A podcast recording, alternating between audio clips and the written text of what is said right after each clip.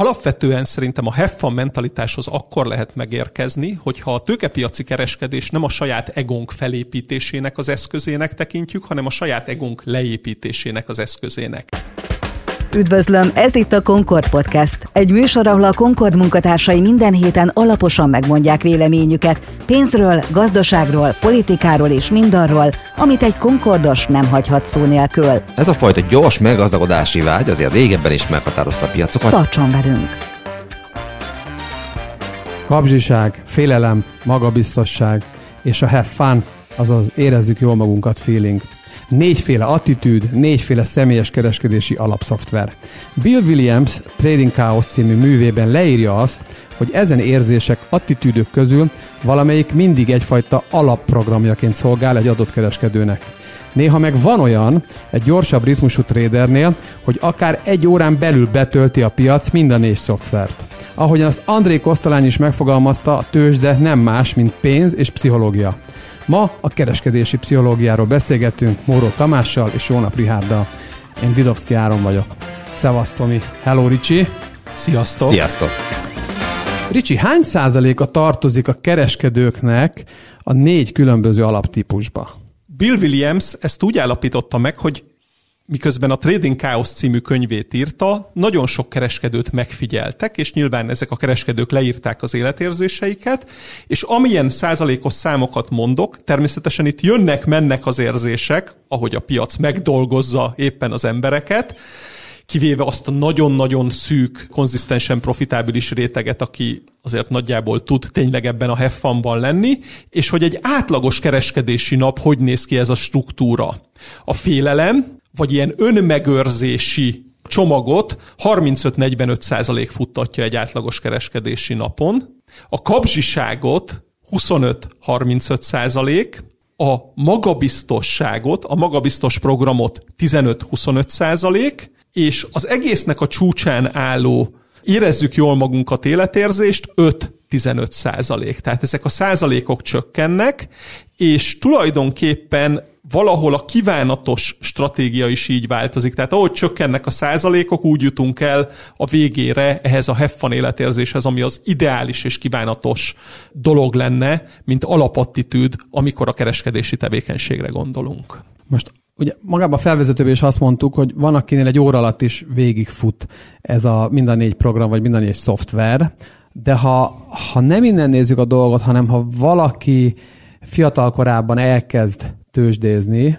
akkor az meghatározott szerinted, hogy melyik életérzése kezdi el gyakrabban találni magát, tehát hogy a have fun miatt kezd el tőzsdézni, vagy a kapzsiság miatt, vagy ez változott időről időre, vagy ezt így történelmileg visszatekintve, ha megnézzük ezt, mit látunk ebben? Hát ugye nehéz, nehéz ezeket pontosan meghatározni, hogy melyik időszakban mi volt a jellemző. Én, én azt gondolom, hogy ez, ez nyilván függ a mögöttes peremfeltételektől, tehát milyen a makrogazdasági háttér, a monetáris politika, az általános közhangulat, a tömegpszichológia. Tehát ezek mind-mind összeadódnak, amikor kialakulnak ezek a kereskedési attitűdök. Nagyon fontos a tömeghatásnak a szerepe véleményem szerint, és a, a tömegpszichológia meghatározó a piacokon rövid és középtávon. Tehát, hogyha az ismerősöm, a barátom tőzsdézik, ezzel pénzt keres, vagy akár csak just for fun, tehát hogy egyébként, hogy történjen valami, akkor ez rám is átragad, és igazából kialakul ennek egy olyan tömeg hatása, ami már a piacokon is abszolút leképeződik. Ugye vannak ezek a klasszikus ciklusok a piacokon, hogy a, hogy a félelem és a mohóság váltja egymást, és ezek ugye általános irányok, szerintem mindig van egy domináns, domináns irány a piacokon. Tehát azt gondolom, hogy ezek az arányok, amiket meghatározott az író, ezek azért időben nem állandóak, hanem igenis változnak annak fényében, hogy éppen milyen az általános piacokkal kapcsolatos attitűd. Nyilvánvalóan a pozitívabb életérzések a bikapiacsal jönnek elő, és a, a negatív életérzések, legfőbbképpen a félelem és a páni félelem, azok mindig a tőzsdekrakkoknak a kísérő jelenségei. Így, hogyha visszatekintünk az elmúlt 25-28 évre. A magyar piacon azért nagyon érzékelhettünk egy, egy egészen elképesztő felfutó időszakot, a 95, 96, 97, 98, tehát jó 25 éve ennek, ott gyakorlatilag az extrém kapzsiság volt az egész játéknak a legvége, majd az orosz válsággal érkezett meg a páni félelem a piacra, és ugyanígy, ha az amerikai piacot nézzük, a 2000-2002 közötti Nasdaq összeomlásban, illetve 2008-9-ben nagyon-nagyon komoly félelmek voltak. Egyébként jellemzően a, a kapzsiság és a magabiztosság uralkodott a piacon, és ami nekem nagyon érdekes, és szerintem erről beszéljünk egy kicsit később, hogy 2020 tavasza volt az az időszak, amikor nagyon sokan jöttek a piacra, és a heffan életérzésért jöttek be a piacra. Tehát ez egy merőben új jelenség volt, hogy nagyon sok ember tulajdonképpen egy érezzük jól magunkat életérzésért jött be, mert elvették az életének a többi részét tőle. Így van, tehát ez egy meghatározó jelenség volt szűk két évvel ezelőtt, hogy, az emberek azért jöttek a piacra, mert egyrészt kaptak egy jelentős jövedelemtranszfert, másrészt viszont ugye megszűntek azok a szórakozási és időtöltési lehetőségek, többek között a lezárások, a karanténoknak köszönhetően, amelyek korábban meghatározták az életüket. Tehát nagyon sokan akkor kezdtek el tőzsdézni, amikor nem mehettek például meccsekre, amikor nem tudtak egyéb közösségi élményeket átélni. Ugye mi maradt? Hát a tőkepiac az, az nyitva volt, és még adtak is hozzá egy kis induló zsetont ebben a kaszinóban, a kicsit nyersen fogalmazva. Minden adott volt ahhoz, hogy ez a, ez a heffel értérzés, ez egyre inkább elterjedjen. És ugye ebbe az volt nagyon érdekes a 2020 tavaszán, hogy egy masszív piaci összeomlást hozott először a koronavírus járvány, majd arra jött egy soha nem látott monetáris lazítás, és tulajdonképpen az újonnan érkezett rétegnek az első 5-6 hónapban havi szinten átlagosan volt 8-10 százalékos indexszintű, S&P 500 szintű hozama, tehát nem csak az életkörülmények terelték e felé az online társasjáték felé a világ lakosságának egy érzékelhető részét, hanem tulajdonképpen a piac is egy egészen elképesztő adakozó üzemmódjába kapcsolt. Ugye nyilvánvalóan a lakossági befektetők nem sortban gondolkoznak, azt az első komolyabb vesztességek hozzák elő ezt a fajta medve mentalitást az emberből, amikor átél egy olyat, hogy valami nagy összeomlás van, és akkor utólag visszagondolja, hogy na ezen lefele is lehetett volna keresni. Erről most szó sincsen a piacokon. Az egészben nekem az volt érdekes, hogy a fear and greed, and, tehát a kapcsiságon és a félelmen szocializált, évtizedeken keresztül ezen szocializált professzionális befektetők szembe találták magukat egy óriási hordával, amit csak egy dolog motivált, a have fun. Ja, illetve hát a magabiztosság. Tehát a négy elemből volt a régi old school brigád, akik a Fear and Greed-del tanulták meg ezt a tőzsdét, és vele szemben pedig a, a fiatalok, fun és óriási magabiztosság. És mindig nézegettük, hogy mi lehet ennek a vége. Tehát hol van, és ezt többször beszéltünk erről, hol van az alázat? Múltkor pont erről beszélgettünk otthon, és finoman szólva is a fiam leszúrt, hogy mire gondolok én, egy mai fiatal, ha elkezd Magyarországon tőzsdézni, de ez bárhol igaz a világon, és mondjuk 500 ezer, 1 millió forinttal elkezd tőzsdézni, akkor az alapmentalitás az, hogy ő ezt az egészet el tudja veszteni, de mondjuk 1 millió forintból ő nem másfél milliót szeretne csinálni, mert sehova nem jut ebben a mai társadalomban, amekkora szakadások vannak, hanem az a target, hogy minél kockázatosabban, hát ha sikerül belőle 10-15 millió forintot csinálni, vagy akár még többet. És erre világszerte rengeteg példa volt. Tehát egészen más a hozzáállás, egészen más az attitűd. Ha a szerencsejáték hasonlatát hozzuk be, akkor míg a professzionális befektetők keresik az olyan eseményeket, ahol egy mérkőzésre fogadnak és félreárazást látnak, a most érkezett befektetők ők nem kétszeres meg háromszoros szorzókra mennek rá, ahol jók az otcok, hanem láncba fogadnak öt vagy tíz eseményre, viszont szeretnének látni 20-szoros, 50-szeres, 100-szoros kifizetést, hogyha bejön ez a dolog. Ehhez az ő eszközük az opció. Igen, és egyébként ez a fajta gyors meggazdagodási vágy azért régebben is meghatározta a piacokat, csak egy nagyon fontos elem hiányzott, azok a kommunikációs lehetőségek a közösségi médián, egyéb platformokon keresztül, amelyek ezt a tömeghatást fel tudták erősíteni, magyarul, hogy egymást fel tudták hergelni a szereplők. Ugye gondoljunk a GameStop-ra, az AMC-re, de akár a Tesla-val kapcsolatos kialakult pozitív attitűdre is, egy más dimenziójú sztoriról van szó a Tesla esetében, tehát hogy amikor összeáll egy csomó ember, és gyorsan kapja az információt, az impulzust arról, hogy mit kéne venni, akkor ez az egész még hatványozottabban tud érvényesülni. Tehát azért a technológiának, a közösségi médiának a szerepe óriási volt abban, hogy ilyen mértékű lendület és fun életérzés alakult ki egy csomó ilyen új részvénynél. Én elemeire szedném ezt a négy dolgot. Kezdjük a kapzsisággal. Mit gondoltok erről? Ez mindenképpen egy meghatározó eleme a tőkepiacoknak. Azt is mondanám, hogy a leginkább fontos vezérlőelem pontosan a kapzsiság, tehát az, hogy gyorsan és viszonylag sok pénzt keresni. És ezt tipikusan akkor látjuk, amikor elindul egy trend, az embereket frusztrálja, hogy ők nincsenek benne, látják, hogy a, az ismerősük, szomszédjuk, barátjuk mennyit keresett, olvassák, hogy milyen mértékben emelkedtek az árfolyamok, és mindenképpen pozícióban akarnak ülni. Tipikus példája, például, amit mi is látunk az ügyfeleknél, amikor teljesen ki vannak bukva, ha nincsenek 100%-os részvényben. Tehát amikor a számlán van mondjuk 5-10%-nyi cash bármilyen okból, akkor már idegesek, hogy az, az miért, nem, miért nem dolgozik az a pénz, ugye ez a klasszikus mondás.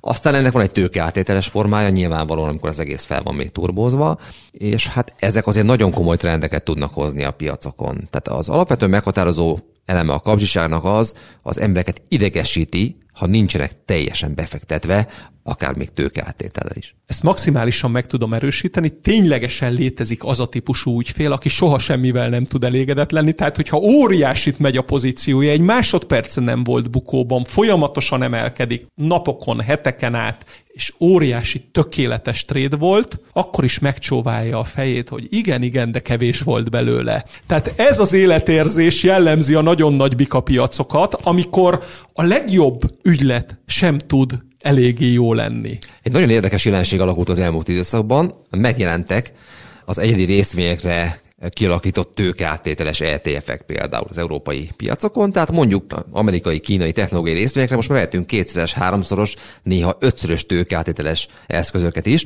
Ugye korábban ezek nem voltak ismertek, nyilvánvalóan egy, egy piaci igény, a kapzsiság igénye hozta ezeket létre, kisebb pénzzel még nagyobbat keresni szerintem alapvetően csak tükörképe lett a napjaink társadalmának, ennek a fajta hiperkapitalizmusnak, amiről már itt beszéltünk. A, a fiatalok csak tükröt tartanak az idősebb generáció felé, hogy milyen társadalom ban élünk világszerte, mennyire ez a győztes mindent visz típusú mentalitás van, és pontosan emiatt nem pálya a 20 vagy 50 százalékos hozam, hanem tulajdonképpen szerencse opcióként keresi nagyon-nagyon sok ember a lehetőséget, amivel sokszorozni tud. És ami a nagyon nagy beetetése volt 2020-ban a piacnak, hogy mondjuk egy 10-szeres, 15-szörös kifizetésű szerencse opció mondjuk minden 11 16 esetben következett be eddig a világon, de 2020-ban ez minden második, harmadik esetnél adott volt. Annyira emelkedett a piac, tehát nagyon-nagyon sokat fizettek ki ezekből a szerencseopciókból.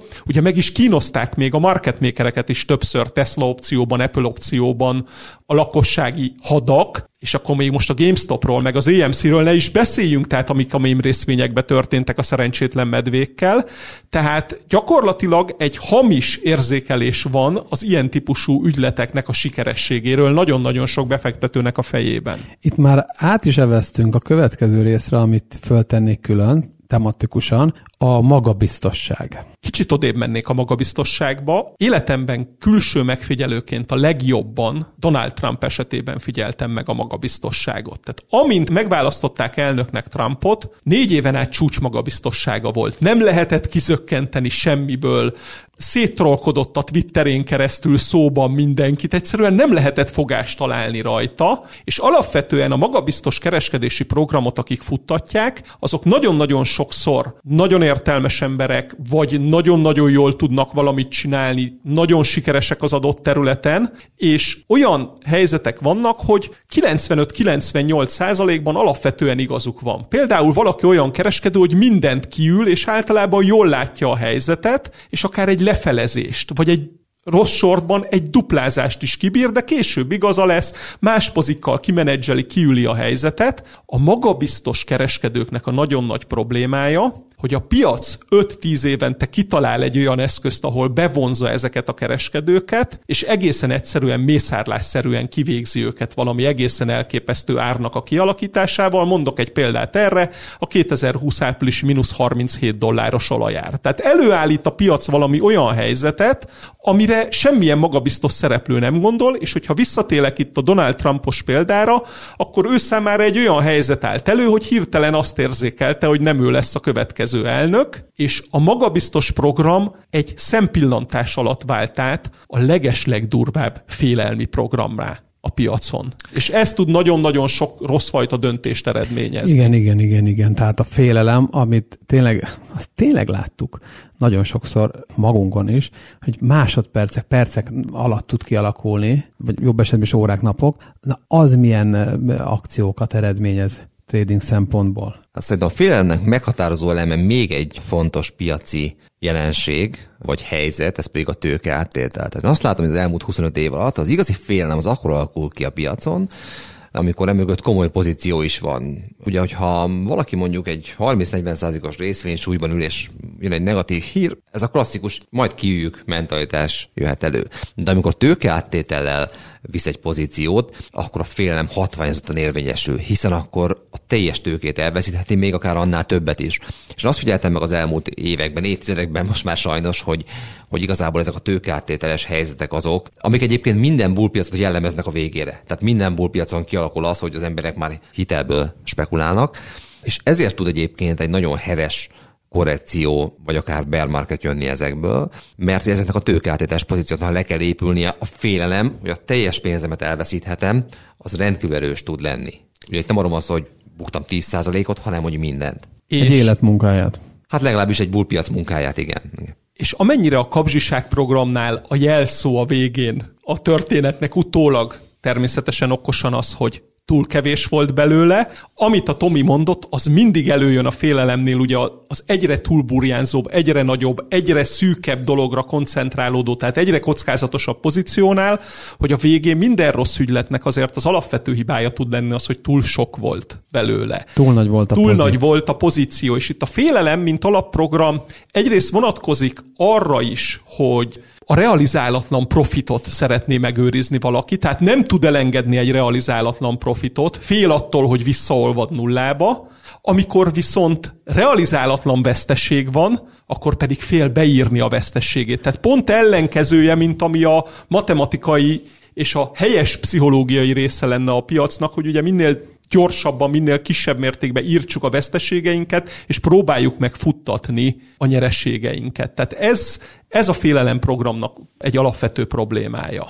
Egy érdekes kérdés, hogy mikor ér véget ez a félelem program a piacokon, és én már többször tapasztaltam azt, hogy viszonylag közel volt a piac aljához az időpont vagy időszak, amikor az ügyfelek úgy nyilatkoztak, vagy akár egy, egy volt kollégánkat is említhetném, aki mondjuk 1300 forintos OTP-nél ugye 2008-ban azt mondta, hogy na ez már soha nem fog felmenni. Ugye ez most, ez a papír most 18 ezer forint. Tehát, hogy, hogy amikor a, kialakul az a fajta pszichológia a piacon, hogy itt már a fű nem nő ki, soha többet semmi nem fog emelkedni, ennek vége, game over, ez a félelemnek nagyjából a vége. Én nagyon emlékszem egy napra, egy lokális piaci mélypont volt, viszont a, a, a motto és a mondat, az alapmondata a félelemnek 2001. szeptember 21 volt, tíz nappal a New Yorki terrortámadás után, és annak a beöntésnek az volt a mélypontja, az egész 2000-2002 közötti bika piacnak onnan jött a legerősebb korrekciója fölfelé.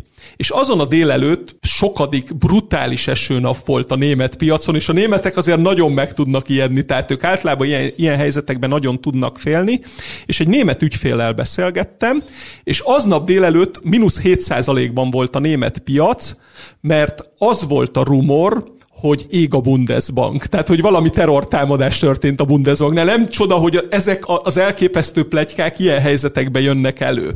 És már a, a, a csártok minden úgy nézett ki, és kérdeztem az ügyfelet, hogy ez nem lehet, hogy tényleg megvan, minden megvan, pipa, pipa, pipa, itt van a mélypont tökéletesen a, a piacon, és az ügyfél válasza ennyi volt, így a fülembe cseng ez a mondat, hogy normally yes, but not now. Tehát, hogy alapvetően normálisan persze ez lenne a mélypont, de most nem. És hányszor volt magamban is benne, tehát magamat is pellengére tudnám állítani. Engem például 2020-ban a március 16 és 20 közötti öt nap kínzott meg annyira, hogy a 23-án, 24-én már nem tudtam érzékelni, amikor a Fed bemondta a végtelen pénznyomtatást, meg a sentiment indikátorok, a, a, a totális mélyponton lent voltak, hogy na ez az a pillanat, hogy az én elmém is azt mondta, hogy normally yes, but not now. És megtörténik ez szerintem mindenkivel, aki kereskedik. Igen, ez általában akkor következik be, amikor egy valamilyen nem várt esemény következik be, hogy a terrortámadás azért egy viszonylag új dolog volt, előtte nem láttunk ilyen,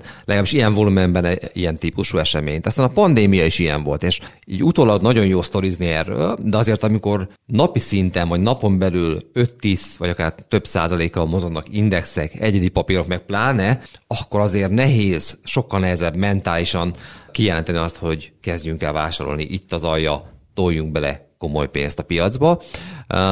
Az a jó mentalitás, aki, aki úgy gondolkodik, hogy itt alapvetően vállalkozásokat, üzleteket veszünk meg, amelyek most diszkontáron forrodnak, és hogy egyébként a nap mindig fel kell. Csak ez abban a pillanatban, azért nagyon nehéz mentálisan kezelni. Ezt le, szerintem magunkkal szemben is lehetünk önkritikusak annyira, hogy ezt kijelentjük. Abszolút. 2020 márciusára menjünk vissza, ragadjuk meg azokat a napokat, akkor azért már eh, túl voltunk egy bő tíz éves bullpiacon, helyek közel, jó, voltak benne kisebb megingások, és igazániból mindenki azt várta, még a longosok is, hogy na, mi lesz a következő fekete hattyú esemény és januárban jöttek a hírek a Covid-ról, akkor még csak Kínában, és egyre inkább jött ez a narratíva, hogy akkor a Covid lesz az a fekete hattyú esemény, ami véget vet ennek a bullpiacnak. És igen, nagyon sok emberben, főleg azután, amit te is mondtál, Ricsi, akkor kialakult, hogy igen, ez az, és el kell adni mindent. És ha egyszer már így áthangolódtál erre, hogy most ezt el fogod találni,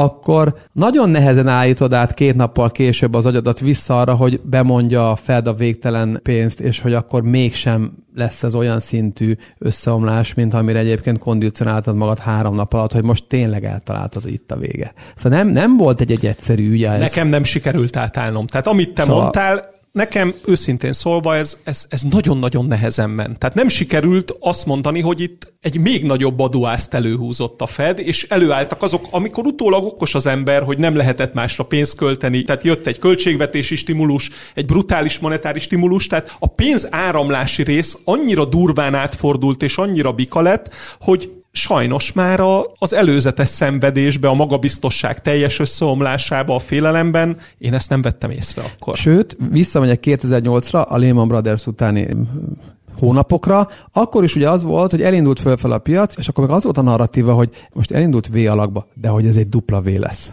És mindenki várta, nagyon sokan várták, vártuk a dupla V-t, hogy oké, picit elindult, de ez csak úgy, úgy, úgy testcsel csinál a piac, de hogy itt még lesz lejjebb. Itt meg akkor a dupla V alakzat nem következett be, és az is ott meg, mondjuk megtréfált sok embert.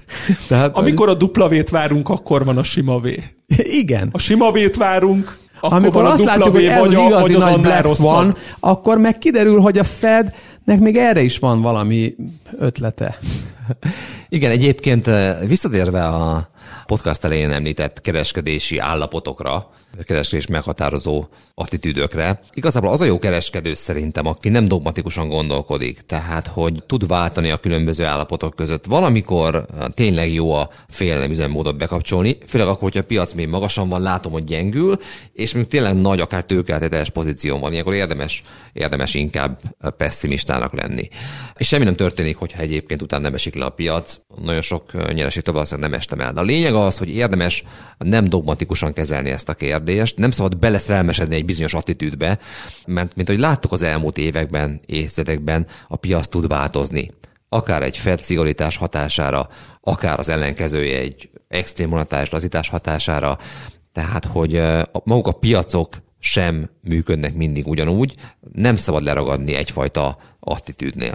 És most végül megérkeztünk ahhoz, amiről a legjobban szeretnénk beszélni, a have fun attitűdhöz. És most nem arra a have fun attitűdre gondolok, amivel a fiatal gyerekek találkoztak a GameStop és egyéb dolgok kapcsán az elmúlt másfél évben, hanem arra gondolok, amikor valaki több tíz éves tapasztalat után végigment a három stáción, amit itt most részletesen átbeszéltünk, meg tud érkezni valaki hosszú távon a have fun mentalitáshoz, üzemmódhoz? Alapvetően szerintem a fun mentalitáshoz akkor lehet megérkezni, hogyha a tőkepiaci kereskedés nem a saját egónk felépítésének az eszközének tekintjük, hanem a saját egónk leépítésének az eszközének. Azaz elfogadóak leszünk, elfogadjuk a legfőbb akaratot ezen a piacon, magának a piacnak az akaratát. És ugye a piacnak az akarata az egy olyan dolog, hogy van nekünk egy akaratunk gyakran, hogy a mi pozíciónk szeretnénk, hogy merre menjen, és mi pozícióból beszélünk, és nagyon sokszor nem vesszük észre, hogy ezzel szögesen ellentétben áll, vagy nem áll mellette a piacnak az akarata. És ami Buthának egy nagyon-nagyon jó tanítása, hogy alapvetően van kétfajta helyzet a világban, ami van, és amit mi akarunk. És a kettő közötti különbség a szenvedés. Tehát amikor mi boldog kereskedők szeretnénk lenni, és ebben a fun életérzésben szeretnénk benne lenni, akkor minél jobban le kell csökkenteni a különbséget a mi akaratunk és a piac akarata között, azaz elfogadóvá kell válni. Hiába gondoljuk azt, hogy társadalmilag mondjuk egy óriási káros hatása lehet ennek a pénznyomtatásnak. Ha azt látjuk, hogy nyomtatják a pénzt, akkor elfogadjuk, hogy akár a végtelenbe mehetnek az árak, tehát hozzáigazítjuk az akaratunkat a piac akaratához. De észrevesszük azt, amikor ennek a dolognak vége van.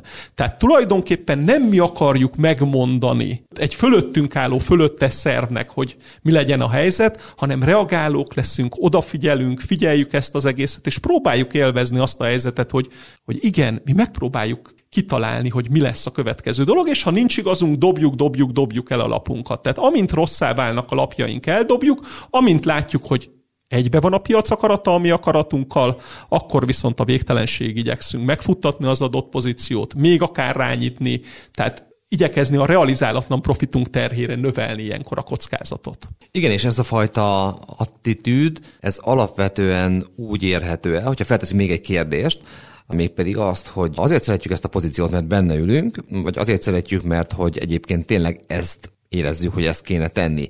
Mert nagyon sokszor elkövetik befektetők azt a hibát, hogy szerelmesek lesznek egy pozícióba tartják, tartják, szívük vagy lelkük mélyén már tudják, hogy ez nem igazán jó, de mégis nem akarnak tőle megválni. Egyfajta hűvös racionalitással kell ezt kezelni. Ahogy Ricsi mondta, elfogadva a piac akaratát, ugye van egy híres magyar kereskedő, aki Soros Györgynek hívnak, aki ezt nagyon jól megfogalmazta egyik elméletében, mostában méltatlanul háttérbe szorul az ilyen irányú tevékenysége, de azért erről mindenképpen érdemes megemlékezni. És még egy nagyon fontos dolgot mondott, hogy, hogy azt is el kell találnunk, amikor már túl sokan ülnek ezen a bizonyos hajón és kezd süllyedni, mert a trend az tud fordulni. Lovagoljuk a trendet, de azt is figyeljük, hogy mikor válik túlvetté, túlpozicionáltá egy piac. Ez itt a Concord Podcast, egy műsor, ahol a Concord munkatársai minden héten alaposan megmondják véleményüket pénzről, gazdaságról, politikáról és mindarról, amit egy Concordos nem hagyhat szó nélkül. Tomi, Ricsi, nagyon szépen köszönöm. Köszönöm én is. Én is köszönöm.